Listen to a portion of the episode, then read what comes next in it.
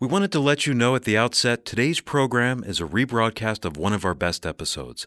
Whether you're hearing today's program for the first time or you're a faithful listener, we're sure you'll enjoy hearing the great truths in this episode once more. Today, lamenting leads to light. Even when we feel in our lamenting we are being dismantled, God is still speaking to us in our time of need. His word is relevant and it drives us to latch onto His grace and mercy.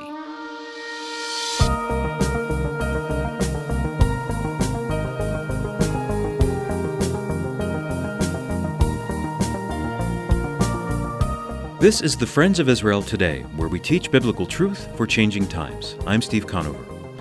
We'll join our host Chris Katulka in a moment as we continue our series in Lamentations. You know, you'll often hear the words West Bank used to describe the disputed area in Israel. Today, in our Ask FOI segment, Chris talks to Avi Zimmerman, Executive Director of the American Friends of Ariel, about the terminology we use when speaking of biblical Judea and Samaria.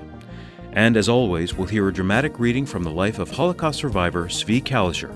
That's later, but now we join Chris with part two in Lamentations.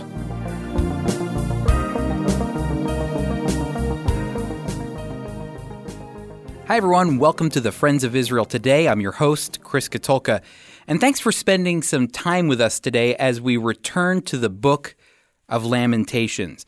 Now, last week, uh, as we were studying Lamentations, we tapped into this idea of biblical lamenting, that often overlooked part of our faith that most people, including myself, tend to run from. And yet, lamenting um, as we've been going through Lamentations, um, and as I've been going through Lamentations, I've been seeing that lamenting is a crucial part of being a Christian. And I said this last week that, you know, lamenting really becomes that bridge that leads us to the light of God's truth for our lives. Lamenting, when we lament, it is usually a sign that we're ready for God to work and act in our lives. Specifically, last week, we looked at how biblical lamenting, the idea of lamenting over our sin, opens our eyes to the fact that the Lord is in the right. When we recognize that God is right and we are wrong, it forces us into a state of lamentation. And last week, I brought up uh, our associate producer, Tom, how he has one of Rembrandt's famous paintings, which is called Jeremiah Lamenting the Destruction of Jerusalem. You know, a very literal title to a beautiful painting um, hanging in his office. And in the painting, Rembrandt paints Jerusalem off to the side, and really, Jerusalem is burning. Uh, you can't see any detail to Jerusalem other than this bright light that is uh, that Rembrandt takes and casts on this hunched over, depressed prophet of Jeremiah. And, and Rembrandt pulls that brightness of that burning city of Jerusalem to give light to, for us to see Jeremiah lamenting. And what do you see? You see Jeremiah hunched over, his elbow is resting on a Bible, and his countenance is numb, his countenance is empty. And really, Rembrandt captures the Book of Lamentations in one glance.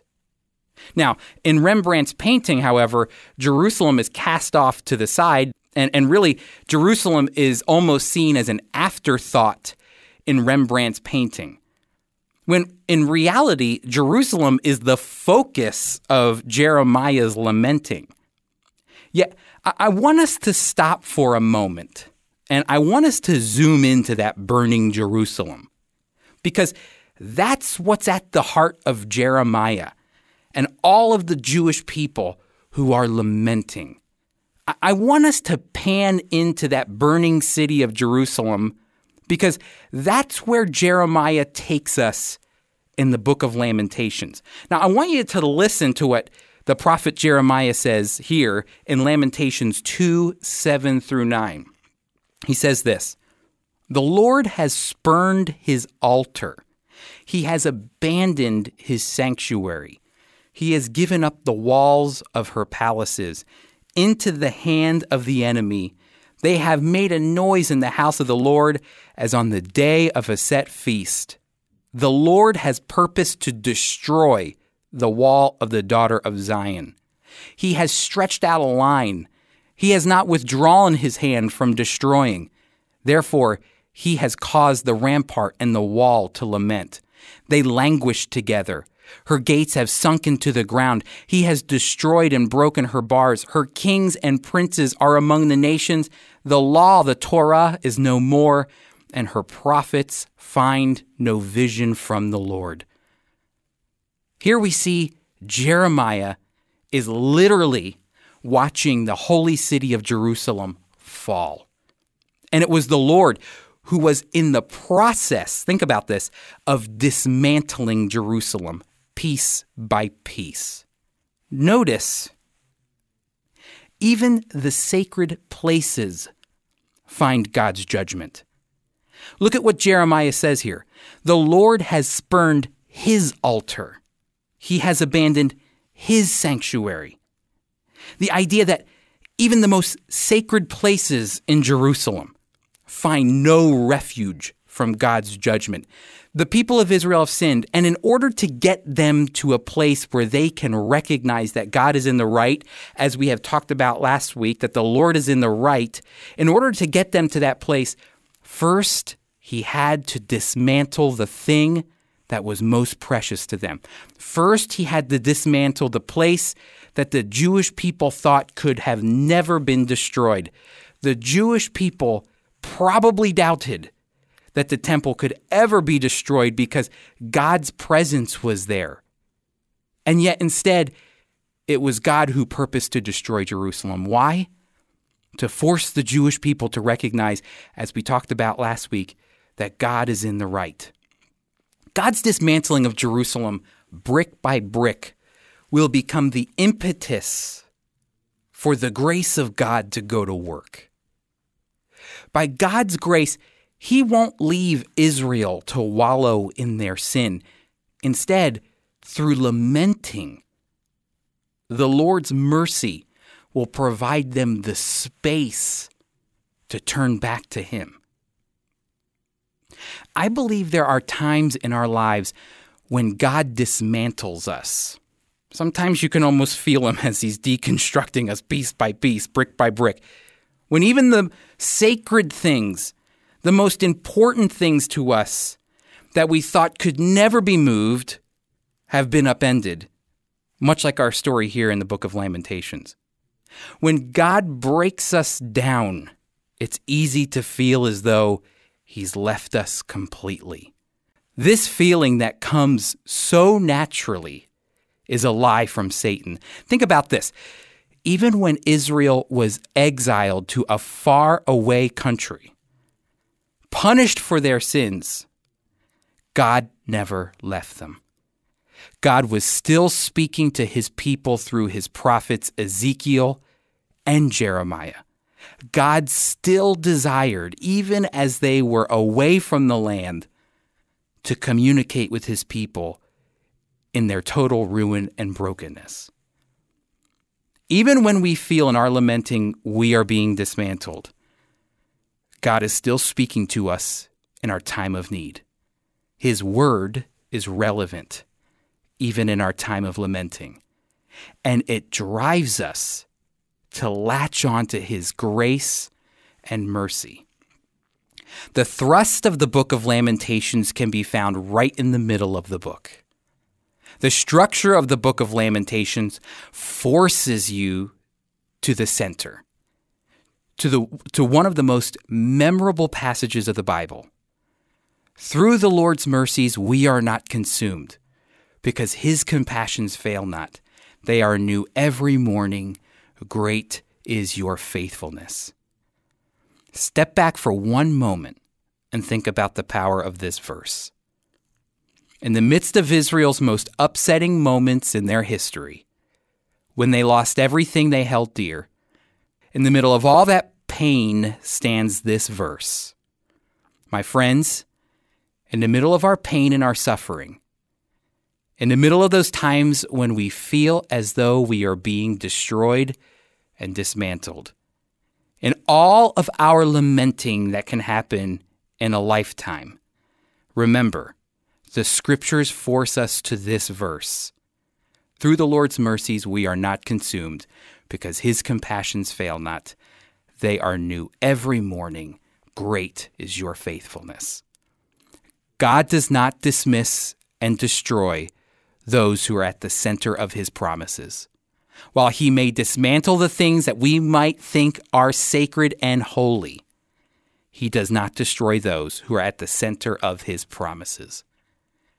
So if you are in the middle of trying times and you are lamenting, remember to place your hope in God and your trust in his Son, Jesus the Messiah. So even though everything was falling down literally around Jeremiah, the city of Jerusalem was burning, temple destroyed, his people exiled, he could still say, I have hope in him.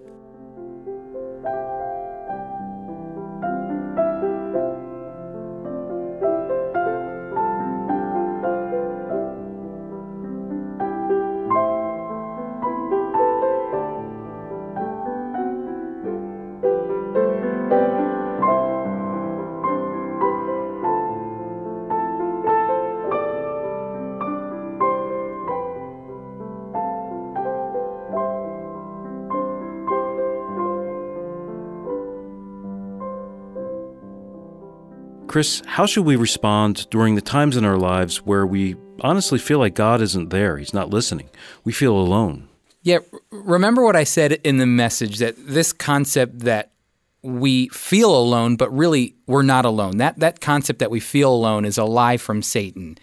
Uh, God is always there. Remember, if you believe Jesus is the Messiah, uh, God does not dismiss or destroy those who are at the center of His promises. And that's what I want to challenge you to do. If you're feeling alone, remember something. Look back on God's promises, where He says to us, I will never leave you nor forsake you.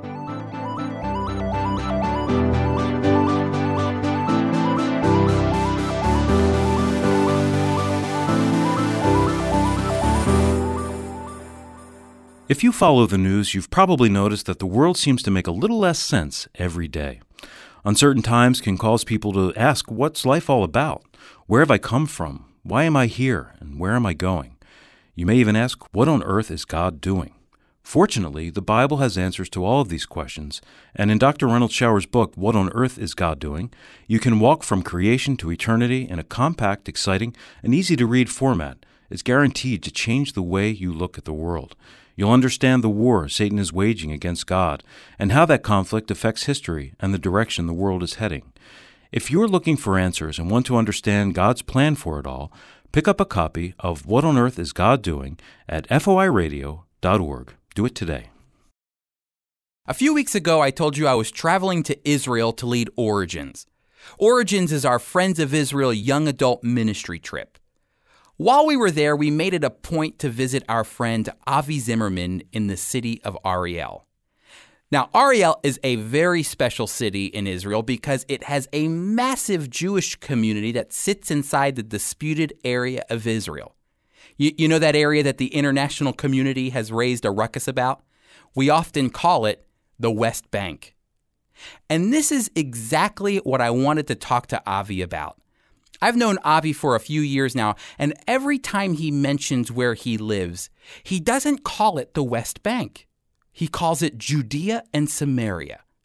So I sat down with Avi to ask him about the differences between these two names for the same place and whether or not the title West Bank is the proper term for that area.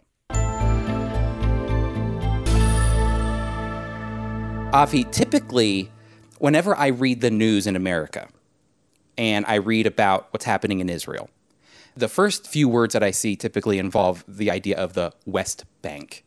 And Ariel is considered to be, by the international community, in the West Bank. Is this the proper term that we should be using, especially as evangelical Christians, uh, when we describe this area? It's a really good question. If you mentioned particularly from an evangelical or a Christian or Bible reading perspective, um, you'd be hard pressed to find the term West Bank in the Bible. I'd be very curious to know where that appears. Uh, you'd be hard pressed to see the green line appear in the Bible. It certainly doesn't say anything about occupied territories. Uh, the region here is known as uh, the northern and southern kingdom of Israel, uh, the heart and soul of biblical Israel. We call it today Judea and Samaria. We call it Judea and Samaria. Israeli prime ministers have called it Israeli, uh, excuse me, Judea and Samaria. But it's true that there's something called the international community. Whatever that is, I'm not sure either. But they choose to use the, the misnomer, which dates back to the Jordanian presence here many years ago, called the West Bank. When it comes to our perspective on Judea and Samaria. Why is it sensitive to be using these terms? Is there something wrong with using the term West Bank at all? Uh, is it a sensitive uh, to, to, Israelis in some ways? Um, well, yeah, I think if we were to uh, give uh, terms of, uh, I would say, any relevant term to any sovereign nation in any part of the world and say, well, someone else wants to call you su- such and such uh, how do you do you feel comfortable about that? Obviously, they would feel uncomfortable. But here, it's much more than that. Israel is today the only country on earth whose legitimacy as a country is called into question. That's a, a very strange status. And it's interesting to note that the area within Israel which is most questioned is specifically biblical Israel, is the region of Ju- Judea and Samaria. And the way they call into question is very, very sur- surreptitious, very insidious, very quiet. They just give it a different name. If you can call it the West Bank as opposed to calling it Judea and Samaria, you've rebranded the, region. If you call it occupied territories instead of calling it the land of our forefathers, you've really rebranded the region. You also rebrand the people living there. You call them occupiers instead of people that are returning to the land of their heritage or who are fulfilling biblical prophecy. It's a totally different playing field. So, actually, terminology is critical it sounds like it's incredibly important. And I'll tell you, even even as an American coming in, it's hard for me sometimes to erase the idea of saying West Bank. I'm sitting here with you in the city of Ariel, in Israel right now, in biblical Samaria, and it's still interesting that when I speak to people, I use this term West Bank. But I'm going to challenge myself daily to use, even as an evangelical Christian, the idea of not West Bank when I read these things, but uh, or speak to people, but to say this is biblical Judea and Samaria to give it the proper terms. And I think that's incredibly important. Avi, thank you for your time and your wisdom in dealing with these issues. Well, my pleasure. Wisdom, I'm not sure, but uh, I think it's important really to come in contact with the people living here, not just myself, but everybody. Uh, the story is much more than, than even the names that we give it. That's just a, a context. It's critical in that respect, but ultimately the the um, the real challenge that the world has, I think, in drawing all of this great de- degree of attention to what's going on in Israel. I think that's a fascinating dynamic in and of itself. So many people interested in what's going on here disproportionately. That's fine with us. I actually think it's really interesting. But the only way to really begin to understand is actually to meet the people here. And if you can come in contact and understand the reality behind the story, you'll you'll understand that through real people. I've been speaking with Avi Zimmerman, executive director of the American Friends of Ariel. And folks, if you get a chance to travel to Israel, please don't hesitate to come to the beautiful city of Ariel. You will be surprised to see all the amazing things that are happening here. So, while you're here in Israel, when you get a chance to travel to Israel, make it a priority to stop by Ariel to visit this beautiful city in the area of Judea and Samaria. You can do that at friendsofariel.org. Please visit that website and please come and say hello to our friend, Avi Zimmerman.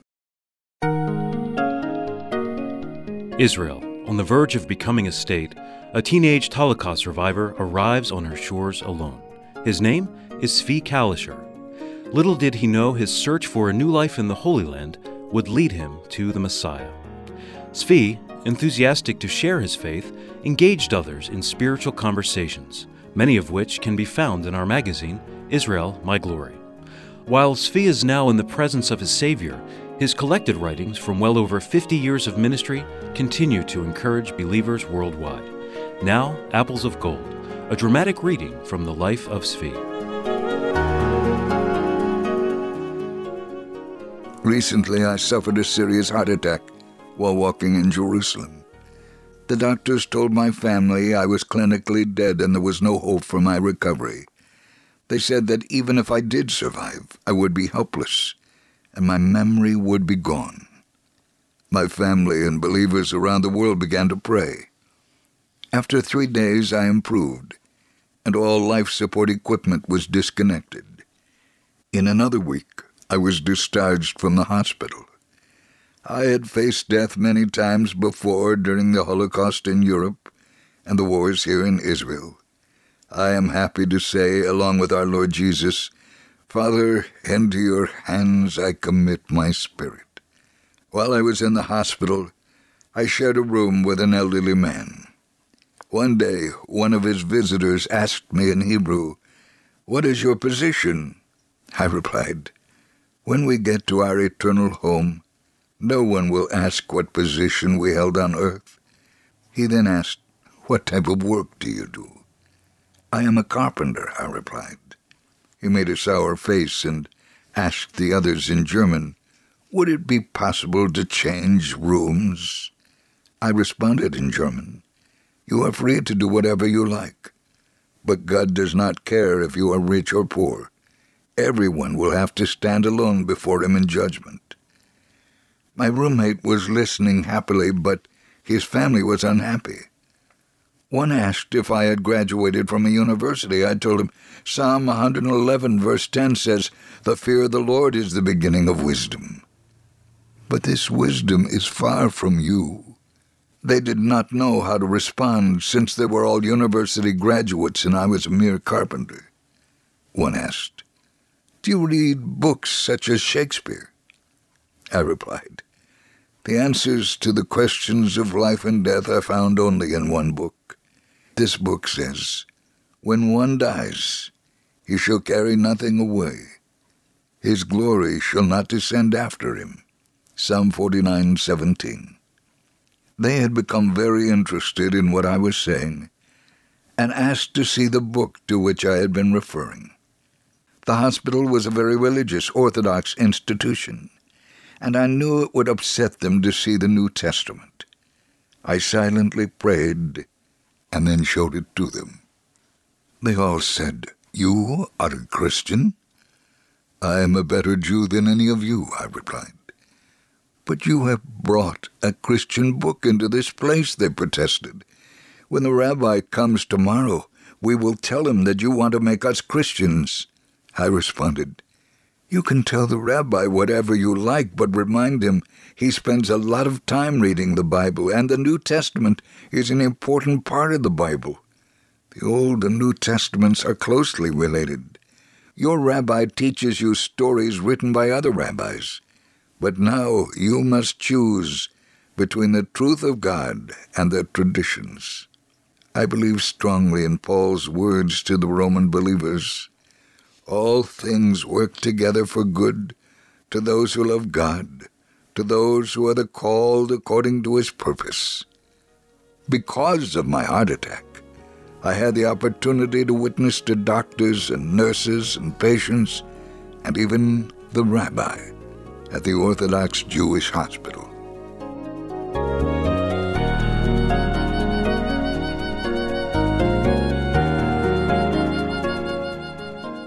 The dramatic reading you just heard is taken from a feature you can read in our bi monthly magazine, Israel My Glory. If you enjoy Apples of Gold, be sure to sign up for a free trial subscription when you visit foiradio.org. Again, that's foiradio.org. Our host and teacher is Chris Katulka. Our associate producer and engineer is Tom Gallione. Mike Kellogg read Apples of Gold, and our theme music was composed by Jeremy Strong. I'm Steve Conover, executive producer. I'd like to thank Avi Zimmerman of the American Friends of Ariel for being on our program. To learn more about their work, visit them at friendsofariel.org. We'd love to hear from you. Tell us where you're listening and what you think of our program. Your feedback has tremendous value to us as we determine the effectiveness of our programming. You can write to us at FOI Radio, P.O. Box 914, Bellmawr, New Jersey 08099. Or, as I mentioned earlier, you can find us at foiradio.org. The Friends of Israel Today is a production of the Friends of Israel Gospel Ministry. We are a worldwide Christian ministry communicating biblical truth about Israel and the Messiah while fostering solidarity with the Jewish people.